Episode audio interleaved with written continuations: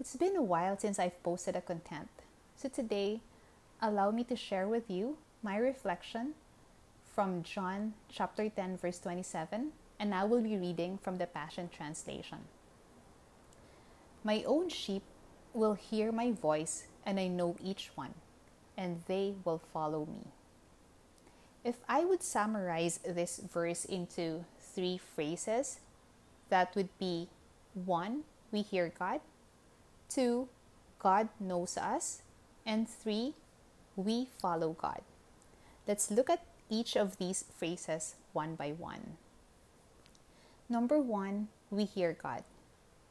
Amidst the noise, busyness, and distractions around us, we, as God's sons and daughters, have been given the privilege to hear no less than the one who created the heavens and the earth.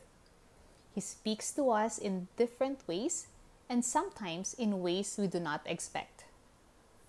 I guess a reminder for us is to not allow the voice of the world and even our own voice to drown out God's voice.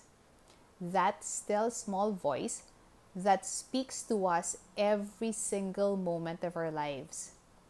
Fight for your time with God. He is always waiting to commune and speak with you. Let us continue to tune into God, to lean into Him, so we may always hear what is in His heart. Number two, God knows us. This brings to mind Moses' conversation with God in Exodus chapter 33, verses 12 to 19. I will share God's response and you may read the rest of the verse later. So in Exodus chapter 33, verses 17 to 19, it says, And the Lord said to Moses, This very thing that you have spoken, I will do for you have found favor in my sight, and I know you by name. Moses said, Please show me your glory. And he said, This is God, I will make all my goodness pass before you, and will proclaim before you my name, the Lord. And I will be gracious to whom I will be gracious, and will show mercy on whom I will show mercy. Remember this God knows you by name. You have found favor with God. He will make all His goodness pass before you.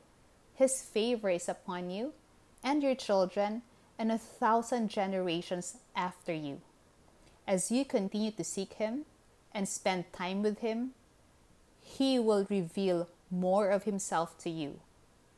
He will show you His glory. He will reveal to you His secret things. He will reveal to you His heart for you, for your family, and for the nations. You would have an encounter with God like never before.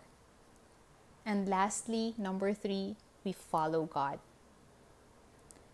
Obedience to God is not easy. However, His grace is sufficient for us. When we hear His voice and know His heart, may we all have the grace, strength, and the boldness to obey, no matter what.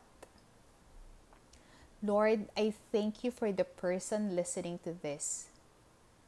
Bless him or her in ways that he or she has not imagined. You have seen her heart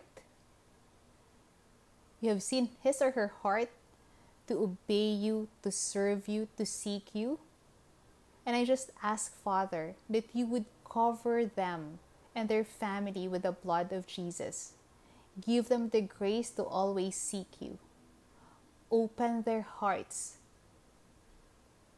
Open their eyes that they may see.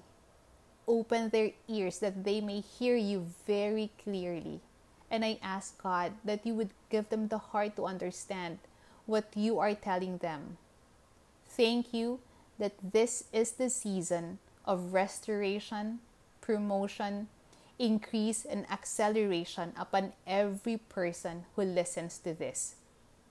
Thank you, God, for the lives of these men and women. As they pray, God, I just ask that their prayers would always be a pleasing aroma before you. Bless them, God, in ways that they have never imagined possible. You said in your word that no eye has seen, no ear has heard, and no mind has conceived what you have in store for those who love you, God. Lord, I just speak blessing upon blessing upon the person who's listening to this in Jesus' name. Amen.